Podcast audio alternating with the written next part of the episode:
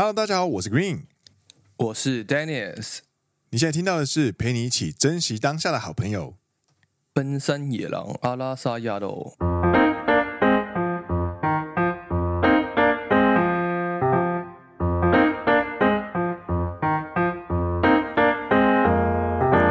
耶！欢迎来到第十五季的第四集。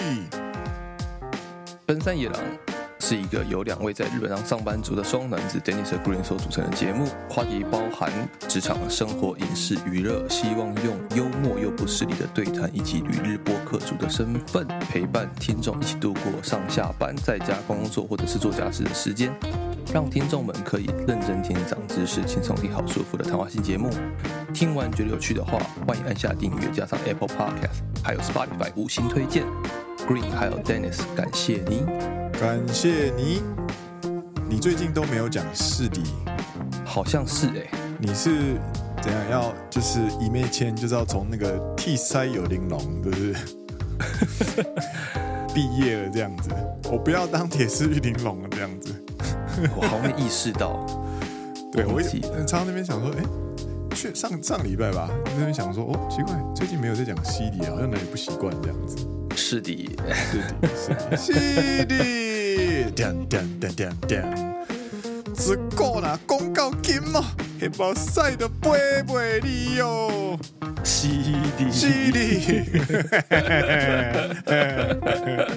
看这个是多久之前的事啊？二十年前有吧？哎，所以你是捧恰恰，我是徐小顺。这样的话，你就要弹吉他，来弹电吉他，还可以，还可以。对对对，然后我要我要拿铃鼓跟那个。那边扮女装，然后那边拿那个什么，那个那个手帕，讲故事。哎，被你一讲，我突然好想要找出来看他们到底在干嘛，你知道吗？手帕应该两个人都有拿吧？应该都有，应该都有。我记得是就是有时候讲的不好笑，然后徐孝顺就要出去跳舞。不过你知道吗？他们后来其实有回忆说，他那一段就是那一段时间在做这个铁丝玉玲珑的时候，他们两个其实压力蛮大的。就是你要不断的想梗，然后你也知道那个节目的这是效果，就是说你只要不好笑，你就要出去跳舞，然后就很累，就要一直不断想梗，然后不好笑就要出去跳舞这样。我觉得跟这个跟日本的那个搞笑的那个搞笑节目的那个氛围应该是很像的。嗯哼哼，对，你那他他有那种就是专门搞笑的节目，你不好笑的话，你就是被惩罚。嗯哼哼，对对对。我莫西洛有啊，等一下我们怎么会聊到二十年前的东西嘞？今天是要陪你一起珍惜当下啦。YOLO，不是这个 YOLO 哦，不是这个珍惜当下。当下 OK，比较像是怎么说的？一个反思。反思，哎，对，今天要跟大家聊什么呢？今天要跟大家聊一部，诶、欸，最近在 Netflix 上面非常知名的一个漫画改编的动画作品，叫做《葬送的芙莉莲》。对，日文叫做 So So No 芙莉莲，So So No 芙莉莲。对，那这个作品呢，简单跟大家介绍一下。对，它是由山田中人原作，阿布斯作画的日本漫画。嗯、那其实这部作品。一开始是在二零二零年开始连载，也是跟我们节目一样哎，同个时间呢，同一天，对，对，同一天吗？嗯，我们第一期好像是四月底，就是二十八左右，几乎是同一天，几乎反正一样是四月底开始发售的，呃，周刊少年 Sunday，然后他开始连载这部作品这样子，嗯。然后这部作品在今年的二零二三年的九月底，就是改编成电视动画，然后在应该在蛮多平台都有上了，但我本身是在 Netflix 上看的这样子。哎，我我现在看到了，嗯哼哼，我们比葬送的福利人早三天，四月二十五就对了。对，我们第一是四月二十五。没错没错，所以算是一个比较新的作品了。但是一出这个作品，一出这个连载，就受到大家的好评。那今天就要跟来大家聊一下，说为什么这个作品会这么的马上能够抓住大家的心。嗯，没错没错。要不要跟大家简单的讲解一下，在 Wikipedia 上，Pedia 上有公开的故事呃简介呢？这样的话，大家可能会比较好进入状况。这样。有正准备讲，我想说，我一直在思考，说我应该怎么讲，就是不会雷到大家啊。我也是，我也是，因为这个东西其实呃，它不像是其他的作品，就是一般啦，比如说、嗯、一般的这种属于比较有奇幻风格、异世界转生啊，或者是这种中古奇幻作品，嗯。OK，他的作品就是说，比如说《魔戒》好了，讲《魔戒》应该没关系吧？都这么久，魔戒应该对对对，可以。魔戒 OK，魔戒就是有三两个小矮人拿着戒指，然后到路途上收集了各个伙伴，收集伙伴。嗯，对啊，就是在路上收集伙伴之后呢，到了呃魔山，然后击败了大魔王。对，应该还好吧？应该大家我已经把故事简化了，所以就是。应该就是这种感觉，OK，有伙伴，有冒险，路途中各种奇幻旅程，嗯。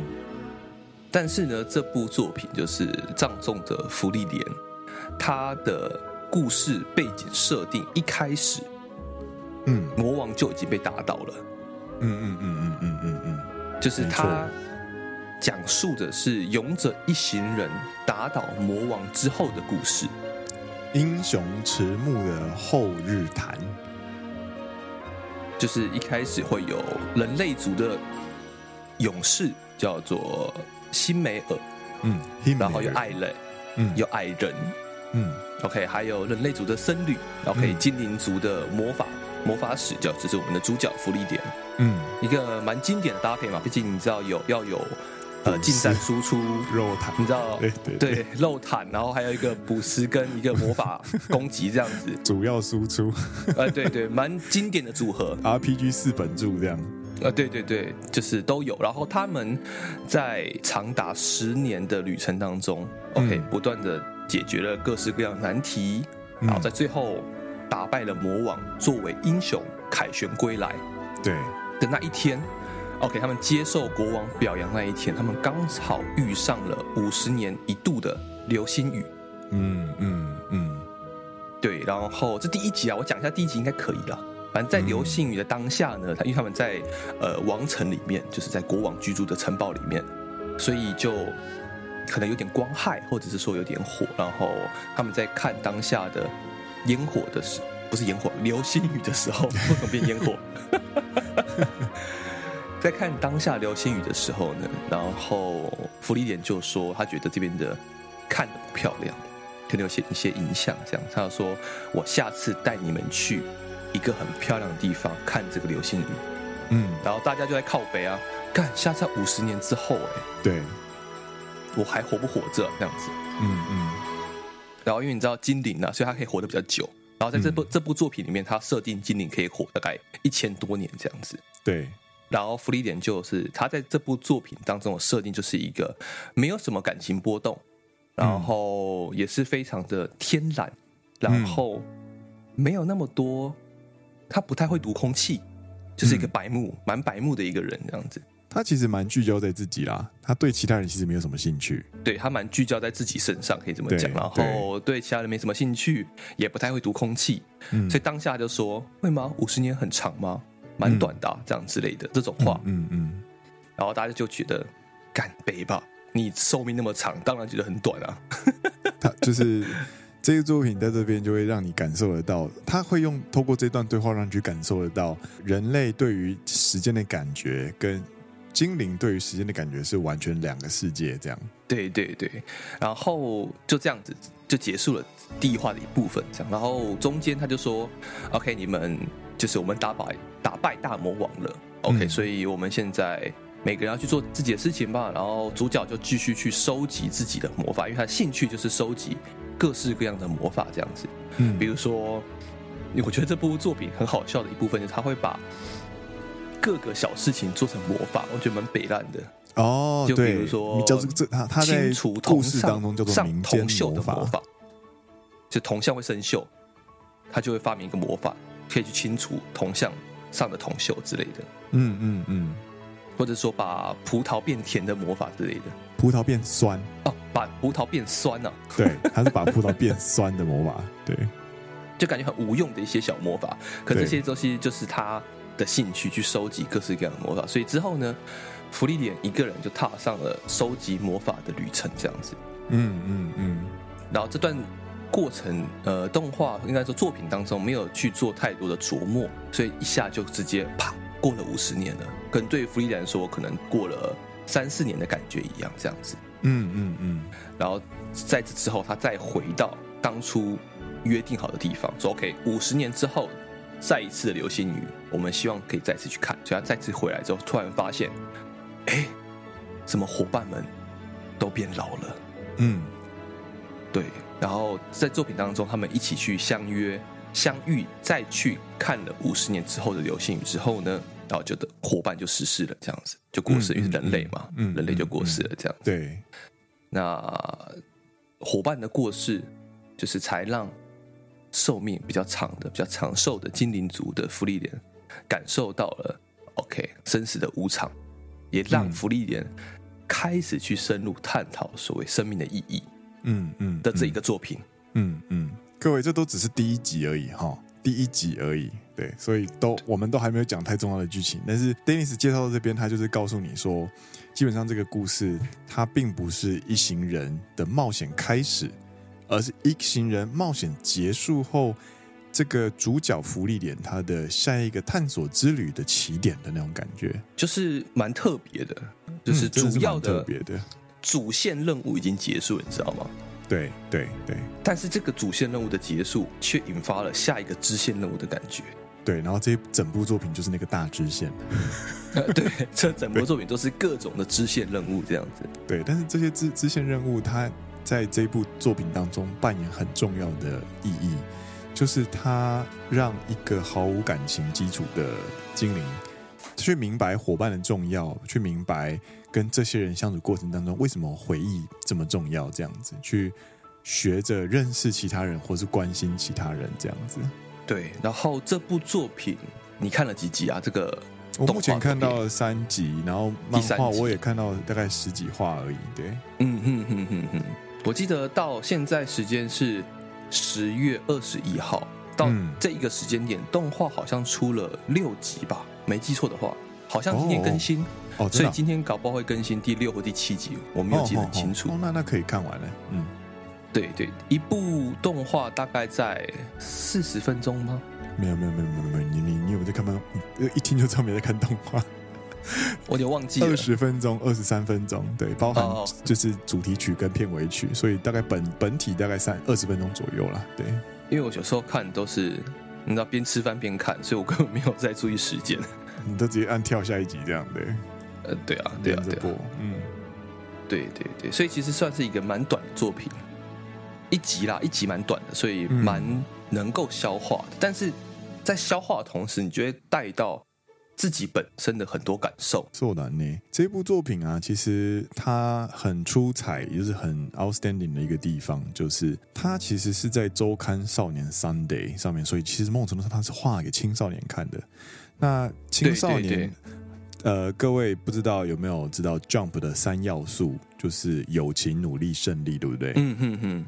这部作品一个都没有，他他也没有，他也没有卖肉，然后他也没有血腥暴力，他有搞笑了，他有搞笑，然后他整个氛围会让你觉得在看异世界的深夜食堂那种感觉啊，异世界的深夜食堂这个比喻还不错，对，因为他是给他是你。你如果是小朋友的话，你看这部，你可能会觉得它节奏很慢。如果你是像我们一样，我们是出社会大概几年了，然后我们也进入三十岁了，那这些人的话，其实看这部的时候会非常有感觉。嗯嗯，对，因为我们度过了成人之后的一个十年这样子。这个整部作品呢，因为它很多都是透过景色去描述他这段感动。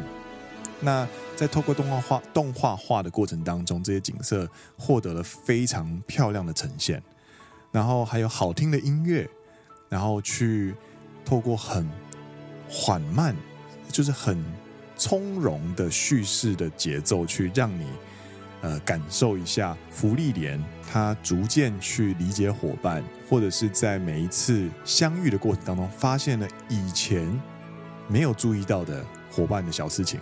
类似的片段勾起了他之前的回忆，这样子，然后他就更深一层的加深了自己跟那些过往伙伴的羁绊，以及跟人类之间的羁绊的那个过程当中，其实这种缓慢的节奏非常适合，就是你平日很很累了，然后你累到没有时间跟朋友聚聚会，或者是你很久没有回家看家人的，呃，这些我们这些后青春期的年轻人们这样子。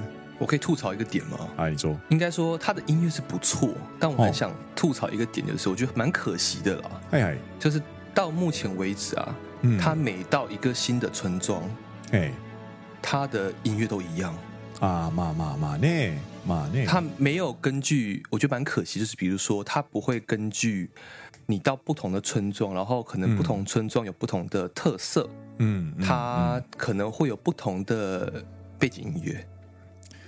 同学啊，这个是秋季番小品，不是，它是秋季番。然后秋季番，它如果今天是什么葬送的福利莲剧场版、辛梅尔的秘密秘密礼物之类的话，那他去他在电影当中所去去的所有村庄都会有不同音乐。这制作预算规格的关系啦。对了，我是说，就是制作规格上，他就是每次去不同的村庄，他的开头的片头都是那个音乐，你知道吗？那搞不好就是因为那个音乐啊，其实也很好想象，那个音乐它就是刮它的音乐的那个题，那个什么标题，应该就是怀念的什么过往地点之类的。不过你听 Dennis 会这样吐槽，其实就代表说这一部作品其实它已经没有什么让你值得挑剔的地方了，它就是一部让你看得很舒服，然后很好理解的一部作品。对对对对对对对对。要接下来讲一下就是引人入胜的点吗？我觉得可以讲，就是说，哎，他好理解的点在哪里？其实刚刚你有讲到一些了啦，嗯，就比如说你在看一部作品的时候，你会有一个角色投射嘛？啊，我们一直在我们在过往的剧影视剧场作品讨论的时候，都会提到这一点。对，对，那在这部作品当中，你很自然而然的就会把自己带入到主角的角色，因为毕竟。在看作品的时候，你都会把自己幻想成主角嘛，对不对？嗯，而且也是最好理解的啦。对，对，所以在这部作品当中，你就是那个芙莉莲。嗯，そうだね。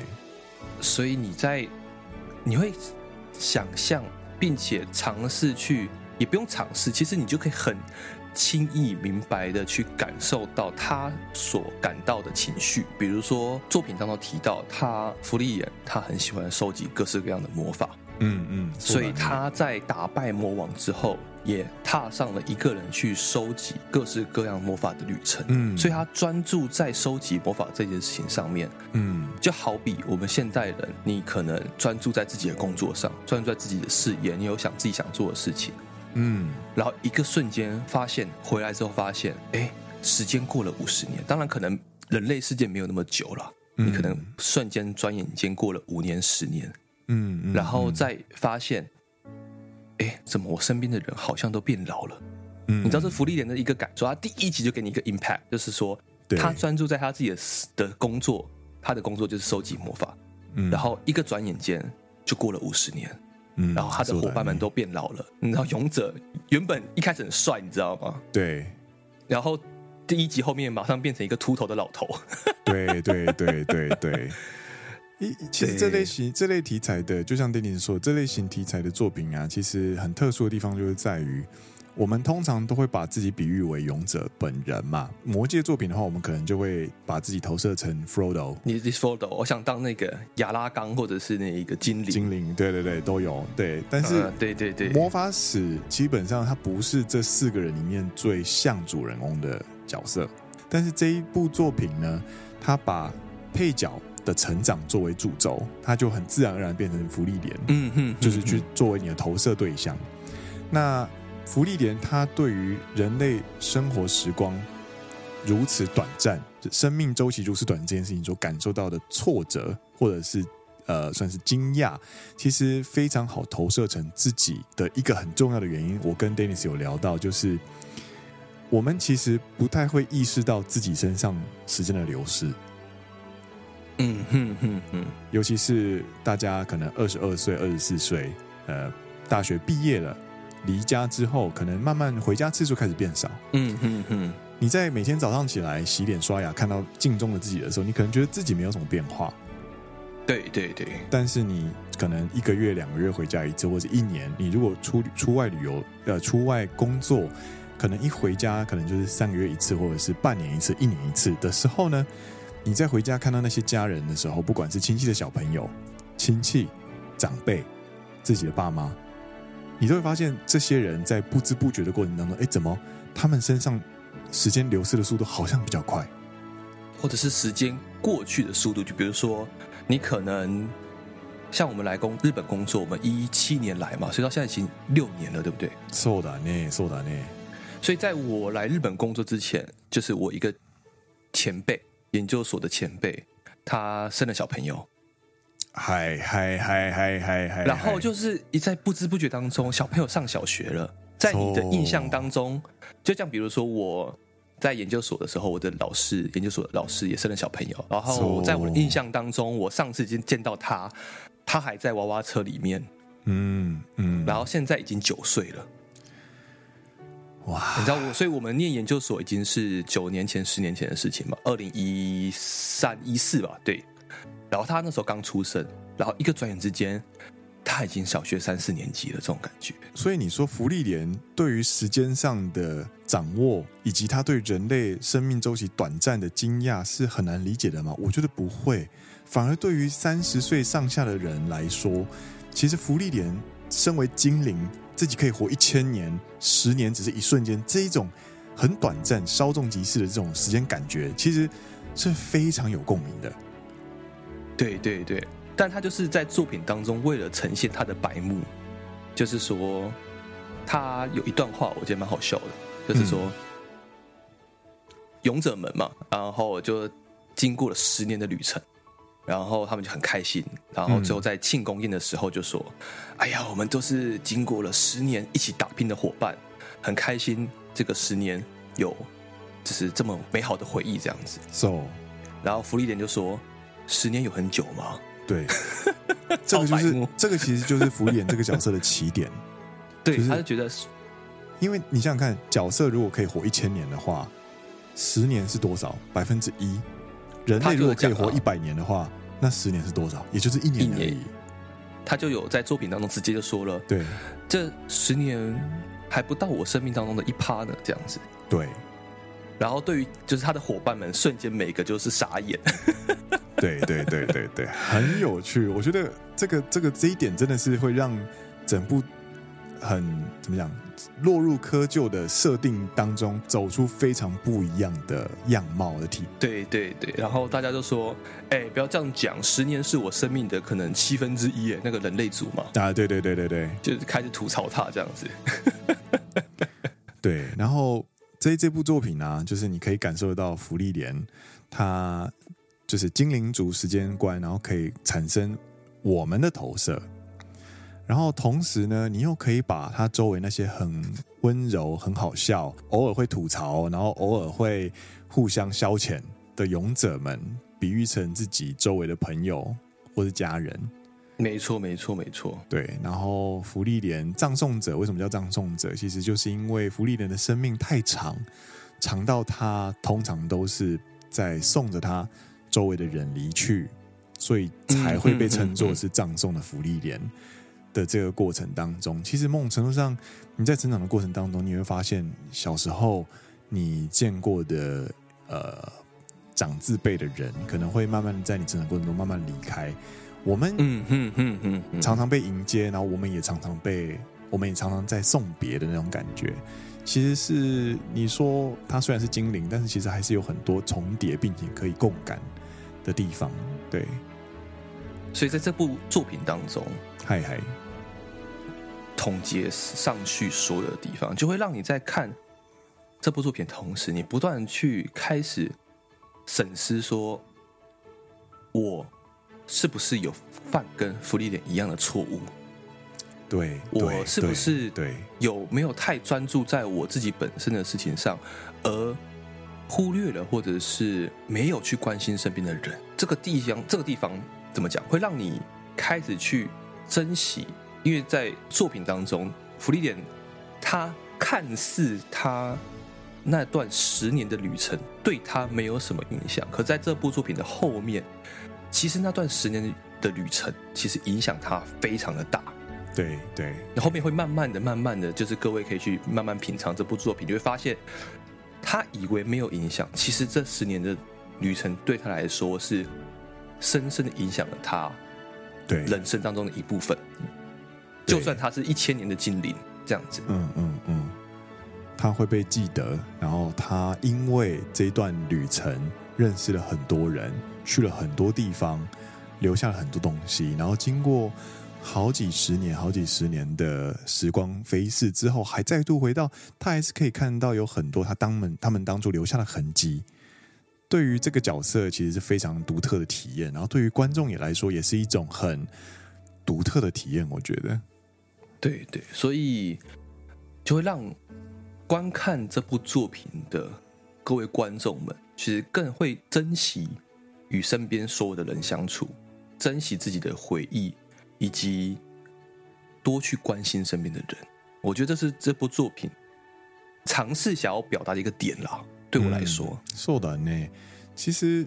福利莲他的个性，我觉得最动人的地方，如果他从头到尾都是一直就是反正就是这样子啊，我就是一个毫无感情的精灵族啊，你们人类就是找死啊之类的话，那这个作品可能还不会这么动人。动人的是他在第一集葬送第一位伙伴的时候，他以为自己不会有情绪波动，但是他突然意识到这个人的离别对于他来说是一个非常重大的冲击的时候，他才开始后悔为什么当初没有好好的去。关心，多去认识他一点。明明彼此有这么多的回忆，这样子。那，嗯嗯，一个作品里面让主角去后悔一件事情，这个情节对于观众来说，其实是有非常强大的启发性的。就像是我们在看，比方说什么，呃，命运好好玩，有没有？哎，要珍惜当下，Family First 之类的这类型的作品，它产生后悔的那个时候，你就会开始反思。那我呢？这样子，我有没有做好这方面？对，那这一部作品让你反思的这个瞬间，这一部作品就开始带着你去啊、呃，珍惜，就明白这些回忆珍贵的地方，然后以及为什么要去关心身旁的人。这个反思的点，我个人觉得葬送的福利点他做的非常好。没错，没错，对。而且，就像你一开始有没有提到，你在。青少年时期看这部作品，跟你在二十多岁，你知道我如果把它比喻成在这这这部作品当中的话，我会把它比喻成为青少年时期的人们是还没开始旅行的人们，然后可能比如说你从二十到三十岁的人们，比较偏向于正在旅行，刚好是十年正在旅行的人，对对对。但如果你过了三十岁，像我们现在三十二，嗯。的时候，其实你是你已经拥有这十段回忆的人们来看这部作品的话，嗯，你的代入感会非常的强，非常的强烈，对，对，特别是尤其像 Green 还有 Dennis，我们是在日本工作，不管是你在日本还是美国，还是在世界各个地方，你在外独自在外工作这一个点，使得你可能没有办法非常轻易跟你之前。拥有回忆的那些好朋友们。见面。见面，嗯，对，那这个点其实就跟福利点就更类似，就比如说他必须到某个村庄才可以遇得到他之前某个时期的好朋友，这种感觉，嗯嗯嗯嗯嗯，对对对，所以诸多类似的点，让 Dennis 我跟 Green 在看这部作品的时候的代入感是非常的强烈，然后更能够体会。他那一种在外工作，或者是独自一人专注在自己的事情上，没有办法很经常跟朋友见面，然后并且带去，应该应该说带出这种格外珍惜所有可以跟之前拥有共同回忆朋友的时光，这种感觉。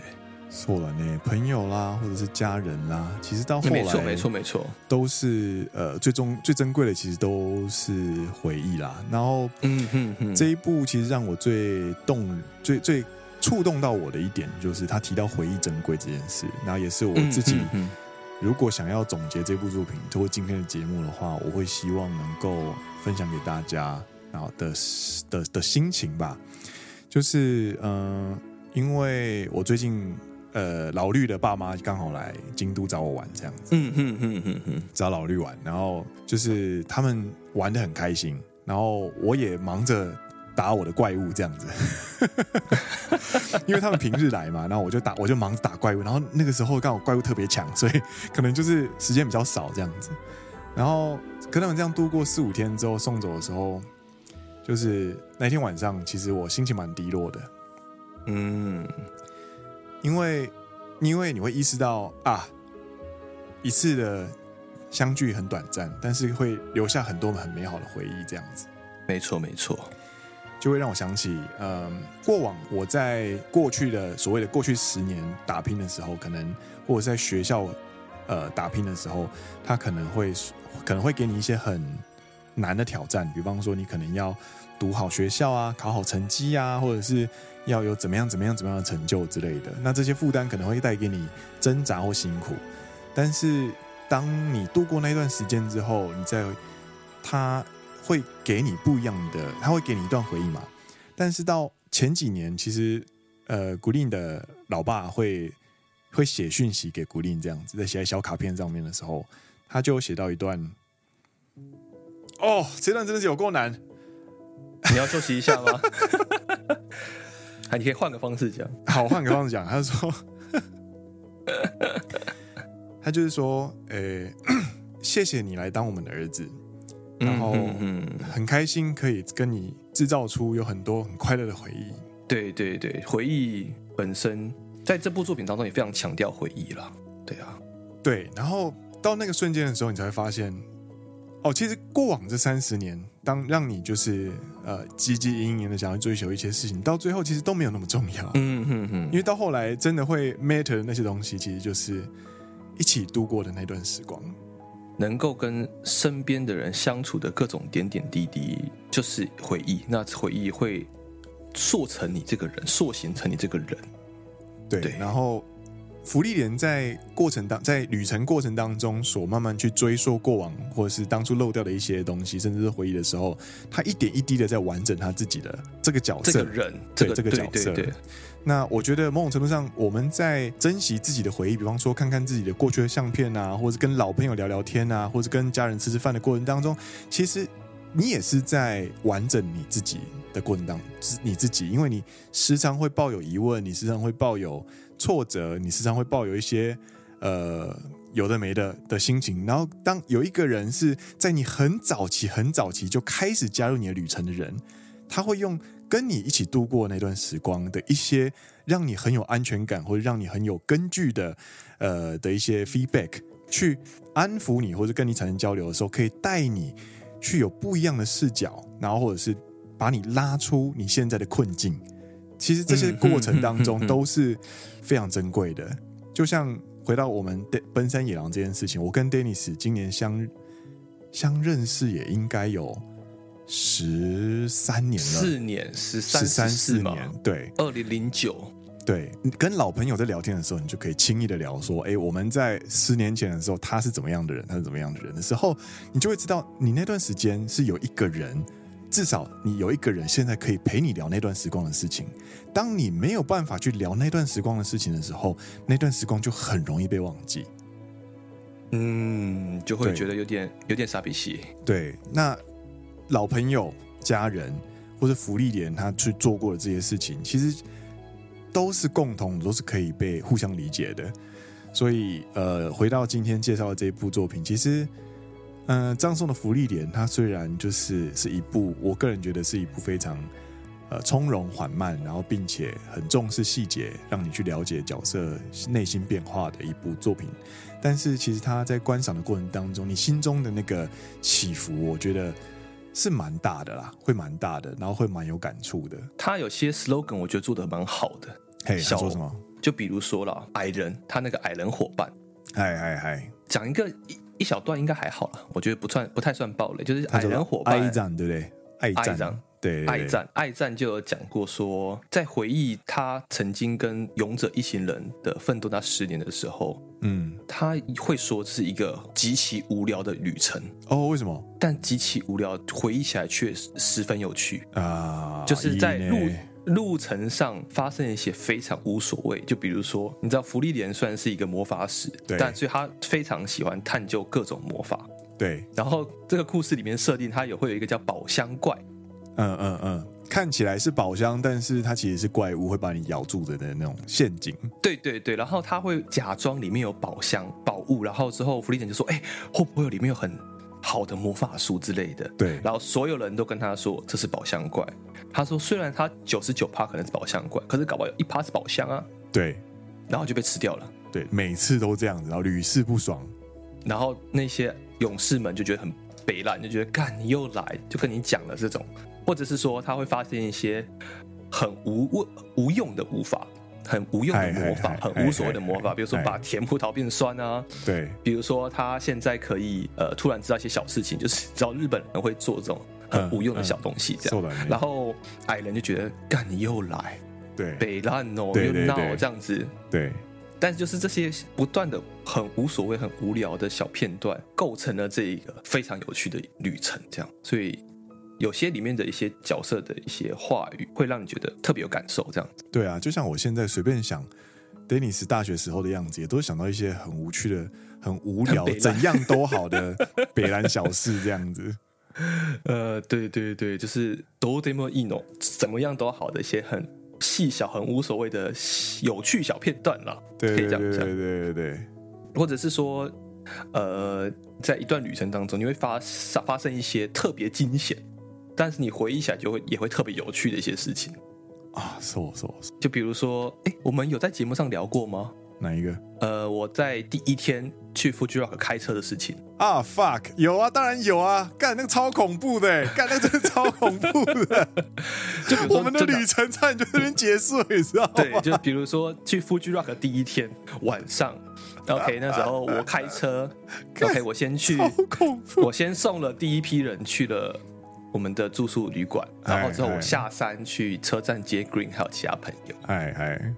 然后再往回程旅途旅程开车路上回去民宿的路上，快到了，就开，总共才也才十几分钟了，没有很长，这开了大概十多分钟，就剩下大概三分钟路程的时候，嗯，就突然有一个你知道不知不知死活。不知死活的青少年突然从路边冲出来，差点就要撞上，他就是那种没有没有红绿灯的道路。对，而且蛮大条的，总共有四，超大，应该有四线道，四线道。然后呃，旁边还停了一辆卡车，然后就巴士直接产生着视线死角，然后它瞬间冲出来，它就像是冲出来，它就像是你开开那种什么山路，然后突然野猪跑出来那种那种感觉，你知道吗？它从巴士后面冲出来，然后直接吓死，干，直接吓死，踩刹车跟按喇叭，妈的，吓都吓死了，然后。真的，如果没刹住的话，我的旅程还没开始就结束了。我们 富士摇滚的二零二三就直接在那边结束了。我跟你讲，第一天，而且还是前夜季，那天还没前夜季直接在前夜季结束。看，接下来的几天都都会在警局度过。我跟你讲，或是要处理可能医院一些很麻烦的事情，这样子。就。当下就觉得超可怕，可现在想起来觉得很北了，很有趣的这些小片段会组成你的人生的各个部分，也是葬送的福利点在这部作这部作品当中所呈现的一个想表达的点。难怪人家都说人生像旅程。是啊，是啊，是啊。嗯，我觉得我刚我刚看波形啊，刚刚那一段太激动，可能。后面那就是刚那一段要瞬间爆就爆掉这样，那个要调整一下音量，刚刚太激动，瞬间那个爆音这样子，真的，哎，好啦，那到这边啦，告一段落。二零二三年九月二十九开始首播在，在呃各大平台其实都看得到。我其实，在 Netflix 上面有看过，然后我在 Amazon 上面有看过。对，欢迎大家可以去看这部作品，叫做《葬送的葬送的福利点》，对，推荐给大家。以上，好了，那就请大家有兴趣来就去看看啊！如果有什么心得的话，也欢迎到脸书或者是 In Instagram，诶，搜寻奔山野狼，然后来跟我们分享你们的心得哦。嘿，那今天的节目特别告一段落啦！我是 Green，我是 Dennis，你现在听到的是陪你一起珍惜当下的好朋友奔山野狼阿拉萨亚罗，奔山野狼的福利点，我看刚才什么东西啊？我们下一季再见到大，呃，下一集再见到大家，拜拜。那个葬送的福利点就叫奔山的野狼之类的、啊，奔山的福利点葬送，奔山的福利点奔，他已经奔三百了吧？奔还是奔，奔三？应该是奔三百了，对，奔三百的，或者奔一千之类的。